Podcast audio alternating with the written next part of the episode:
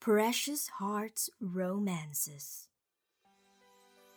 Midnight Phantom by Martha Cecilia. Copyright 1997 by Precious Pages Corporation. Narrated by Roshaolin Nuki. Chapter 7 Kalalabas lang ni Nadia ng banyo nang tumunog ang sipi niya. Dinampot niya ito. Hello. Nadia Ann. Agad ang mabilis na pagtahip sa dibdib niya sa tinig na yon. She missed him. His voice. Kagabi ay wala si Brandon sa programa nito. Ibang DJ ang naroon at gusto niyang umiyak. Gusto niyang tawagan ang istasyon upang tanungin kung bakit hindi ang Midnight Phantom ang naroon pero hindi niya ginawa. Nagkita na sila ng DJ. Kung gusto nitong makausap siya ay magagawa nito. Br- Brandon? Want to go swimming with me? S- swimming? Bulalas ng dalaga. Sinulyapan ang reflection sa salamin. Kitang-kita niya ang excitement sa sariling muka.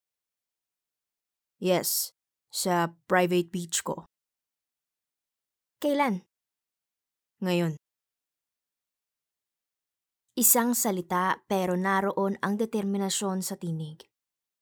Hindi matiyak ni Nadia kung naguutos yon at hindi dapat mabali. H- hindi ako nakapagpaalam sa mami ko. Nasa Tagaytay siya and she didn't bring her cellphone. I thought you wanted to see me again. Yun ang sinabi mo sa akin nung huling tayong magkita. At may palagay akong hindi ka rin naman nagpaalam sa mami mo nitong nakaraan. What difference does it make? Lunch lang yon, Brandon. This would take hours. Nag-aalangan niyang sagot.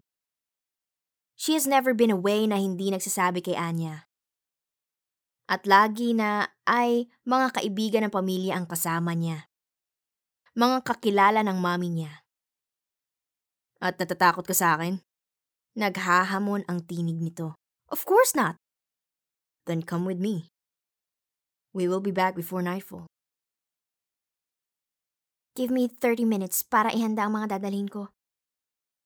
Anya sa kabila ng pag-aalala. Kaaalis lang ng mami Anya niya patungong Tagaytay. Hindi niya matiyak kung bakit nagtutungo si Anya doon. Kapag tinatanong niya ay negosyo ang sinasagot nito. Kahit noong nabubuhay pa ang daddy niya ay panapanahong pumaparoon ng pag-asawa.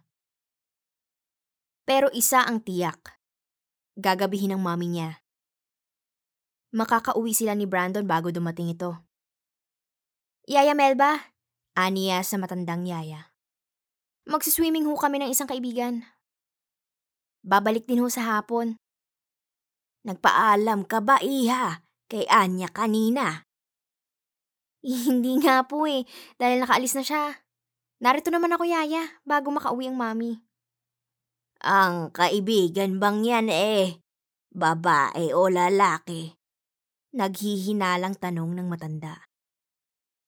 Lalaki ho, Yaya. Pero wag ho kayong mag-alala dahil mabuting tao naman si Brandon. Kaibigan ho siya ng kapatid ni Karen. Sandaling hindi umimik ang matandang babae. Kilala nito si Karen dahil ilang beses na itong dinala ni Nadia dito at gusto niya ang kaibigang yon ng alaga. At bago pa ito nakapagsalita ay narinig na nila ang pagparada ng sasakyan sa harap ng bahay. Hinalikan ng dalaga ang matanda. Bayaya! Patakbong lumabas si Nadia. Bukas na ang pinto sa passenger side at mabilis na pumasok ang dalaga. Hi! Aniya, nanginitian si Brandon. Hindi niya matiyak kung ano ang dahilan ng pagtaas-baba ng dibdib niya. Kung dahil sa pagtakbo palabas o sa presensya ng binata. You're always on time. Ani Brandon nang umiti. Kinuha nito mula sa kanya ang knapsack at inilagay sa likod. Pagkatapos ay pinatakbo na ang sasakyan. Does that make me very eager?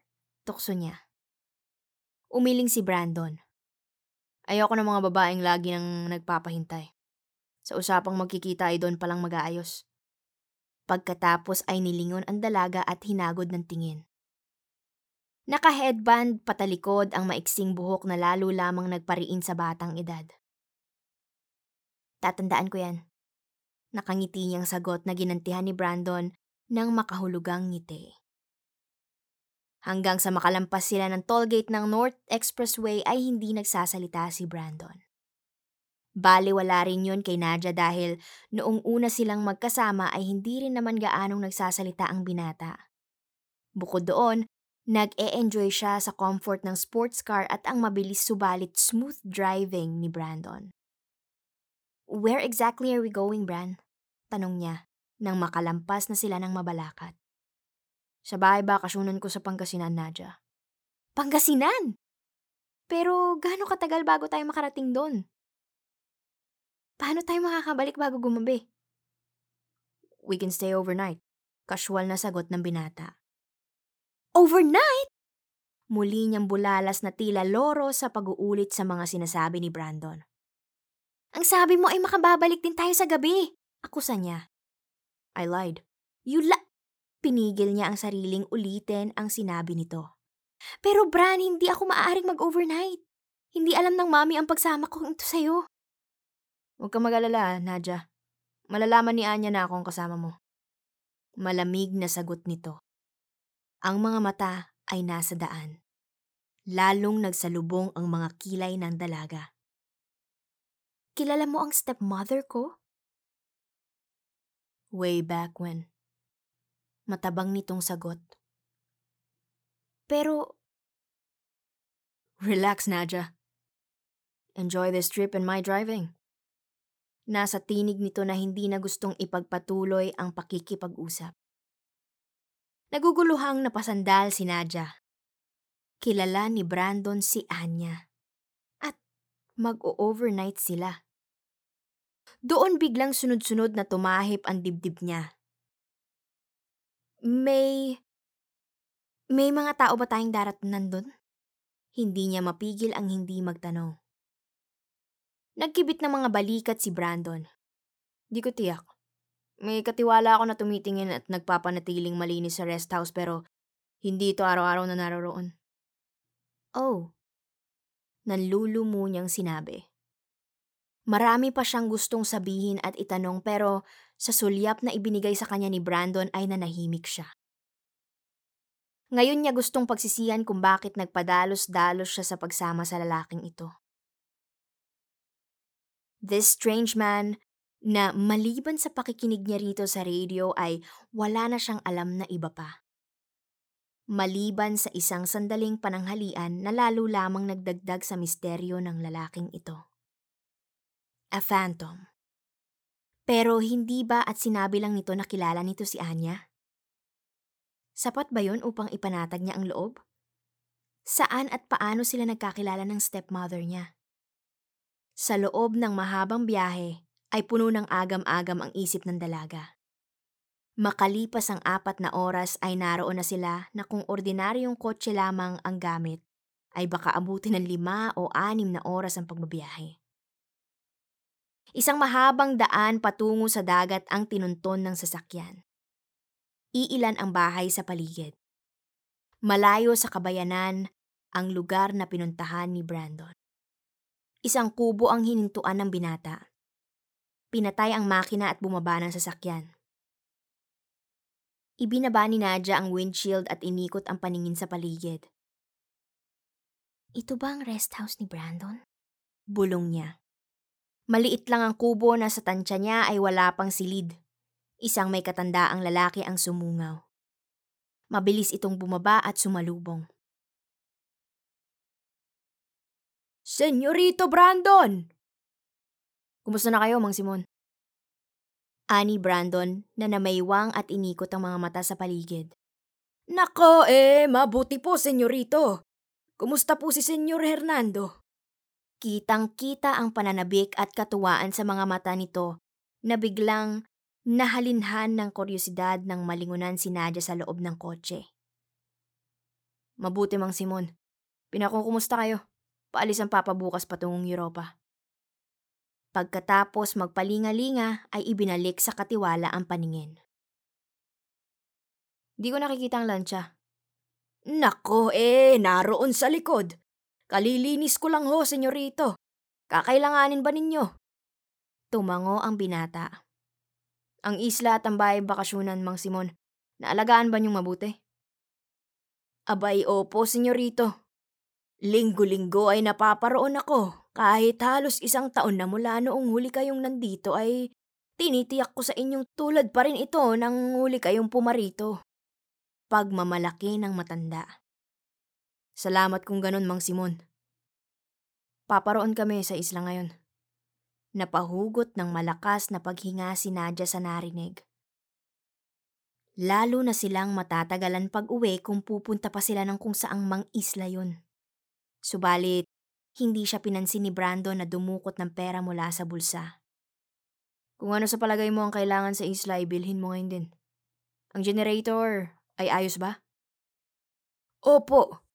Mahusay pang gumana, senyorito. Bagaman hindi ko natingnan nitong nakaraang mga araw. Ibigay ninyo sa akin ang susi ng lancha, Mang Simon. At magbangka na lang kayo, paparoon, para dalhin ang maaaring gagamitin. Pakikuha na tuloy ang mga dala namin sa trunk. Pagkasabi ay lumakad ito pabalik sa kotse at binuksan ang pintuan sa bahagi ni Nadia na nagpupuyo sa galit. Anong ibig mo sabihin pupunta tayo ng isla? Pagalit nitong sinabi sa mahinang paraan upang hindi marinig ng katiwala na nagbubukas ng trunk ng sports car. Narinig mo, di ba?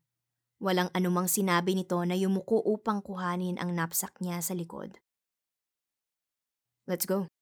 Wika nito na hinawakan siya sa braso. Gusto niyang tabigin ang kamay ng binata subalit alam niyang nagmamasid ang matandang katiwala. Kung hindi sa paraan ng pagdala sa kanya ni Brandon dito ay baka ma-appreciate pa niya ang kagandahan ng lugar. Mga nagtatayugang puno ng nyog, puting buhangin at asul na dagat. Sa may likod ng bahay sa may dalampasigan ay naroon ang isang lancha. Ganoon na lamang ang gulat niya nang mapuna ang pangalang nakasulat dito. Anya. Nakarating na ba ang mami Anya niya sa lugar na ito? Bakit nakasulat ng pangalan nito sa lancha ni Brandon? Napatingala siya rito subalit nakatutok sa lancha ang mga mata nito. Nakatiim ang muka. Ano ang lihim mayroon ang pagkatao ng lalaking ito. At bakit siya dinala nito rito? Makalipas ang ilang sandali ay nasa harap na ng manibela ang binata at tumatakbo na ang lancha sa gitna ng malawak na karagatan. Pinaghalong takot, pag-aalala, and fascination ang nasa puso ng dalaga. Takot sa maaaring gawin ng binata. Pag-aalala para sa tiyahin na hindi alam kung nasaan siya. Nililipad ng hangin ang mahabang buhok ni Brandon habang nagde-drive. Ang matipunong dibdib na nasisilip niya mula sa nakabukas nitong puting polo. The hard and muscled arms na walang anumang nakahawak sa manibela ng lancha. Pagkatapos ay muli niyang ibinalik ang tingin sa mukha ng binata. He could be the beauty and the beast at the same time. Fascinating ang contrast ng dalawang muka. At ang nakapagtataka ay hindi niya nararamdamang isang malaking kapintasan dito ang bahaging yun ng mukha ni Brandon.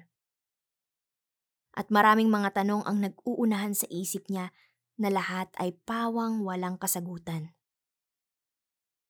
Brandon is beautifully male, mula ulo pababa. Ano ang nangyari sa kabilang bahagi ng mukha nito?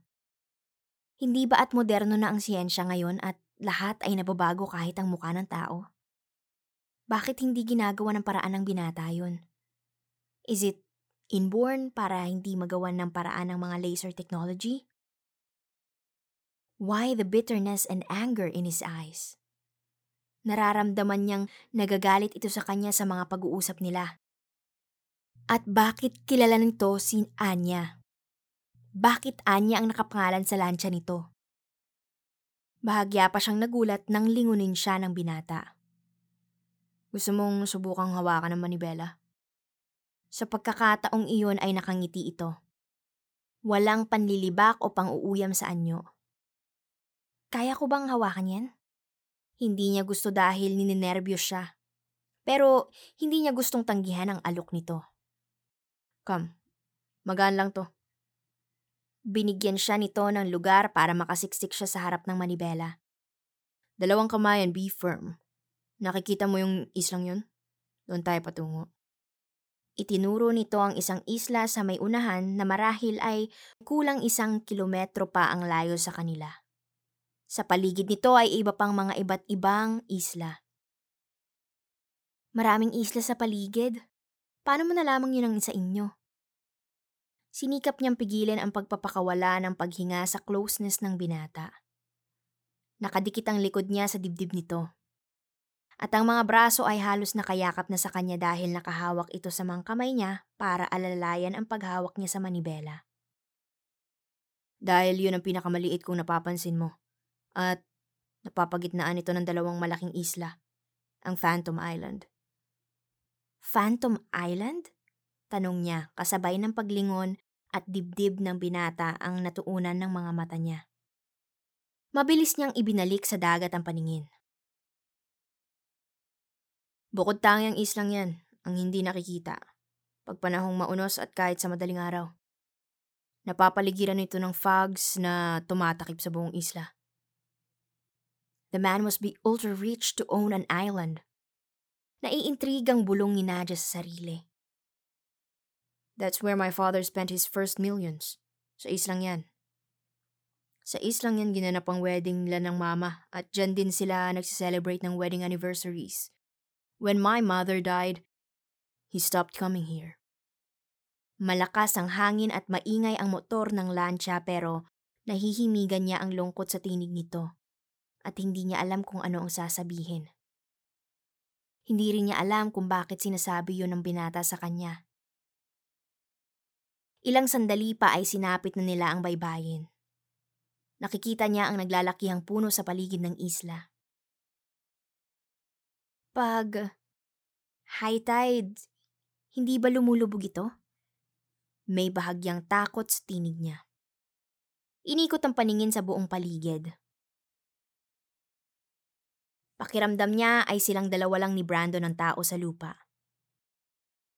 Marahang natawa si Brandon. Kauna-unahan mula nang makilala niya ito at makatagpo ng personal. Maraming taon na ang tila na alis sa mukha nito sa pagtawang yun. Pag lumubog ang islang to, lumubog na rin ang buong Luzon, Nadja. Hinila nito sa buhanginan ang lancha at inilabas ang lubid at itinali ito sa isang patay na puno na nakahilig sa buhangin. Kabilang ba ang islang ito sa Hundred Islands? Nakangiti pa ring umiling si Brandon. Iba ang daan patungo ron. Mas malayo itong kinaroroonan natin. Halika sa rest house. Inakbayan siya nito sa pagkakataong iyon at hindi alam ng dalaga kung aalisin ang kamay nito o hindi. A mixture of fear and excitement ang nadarama niya. Mga landas ng tao ang tinahak nila sa gitna ng maraming puno at kung ano-anong mga halamang gubat. At marahil ay isang daang metros mula sa baybayin. Breathtaking ang sun rays na pumapasok sa pagitan ng makakapal na puno at dahon. Makalipas ang halos 15 minutos nilang paglalakad sa loob ng kagubatan ay natanaw niya ang rest house. Wow! Pulalas ng dalaga. Nasa pinakamataas na bahagi ng lupa ang rest house na yari sa pinong kawayan, nipa, kahoy at bato. Napapaligiran ng maraming naglalakihang puno. Ang daan patungo roon ay isang paikot na hagdang inukit sa bato na marahil ay may tatlumpong baitang. At sa kaliwang bahagi ay isang hagdang kahoy na may mga balustreng kahoy din ang natanaw niya patungo sa dagat. I have seen pictures of the Snake Island at ang rest house ng mga magsaysay. But this one is overwhelming. Marahang bulalas niya. I hope you like it dahil ito ang magiging tahanan mo sa loob ng ilang araw. Ang mariing sagot ni Brandon.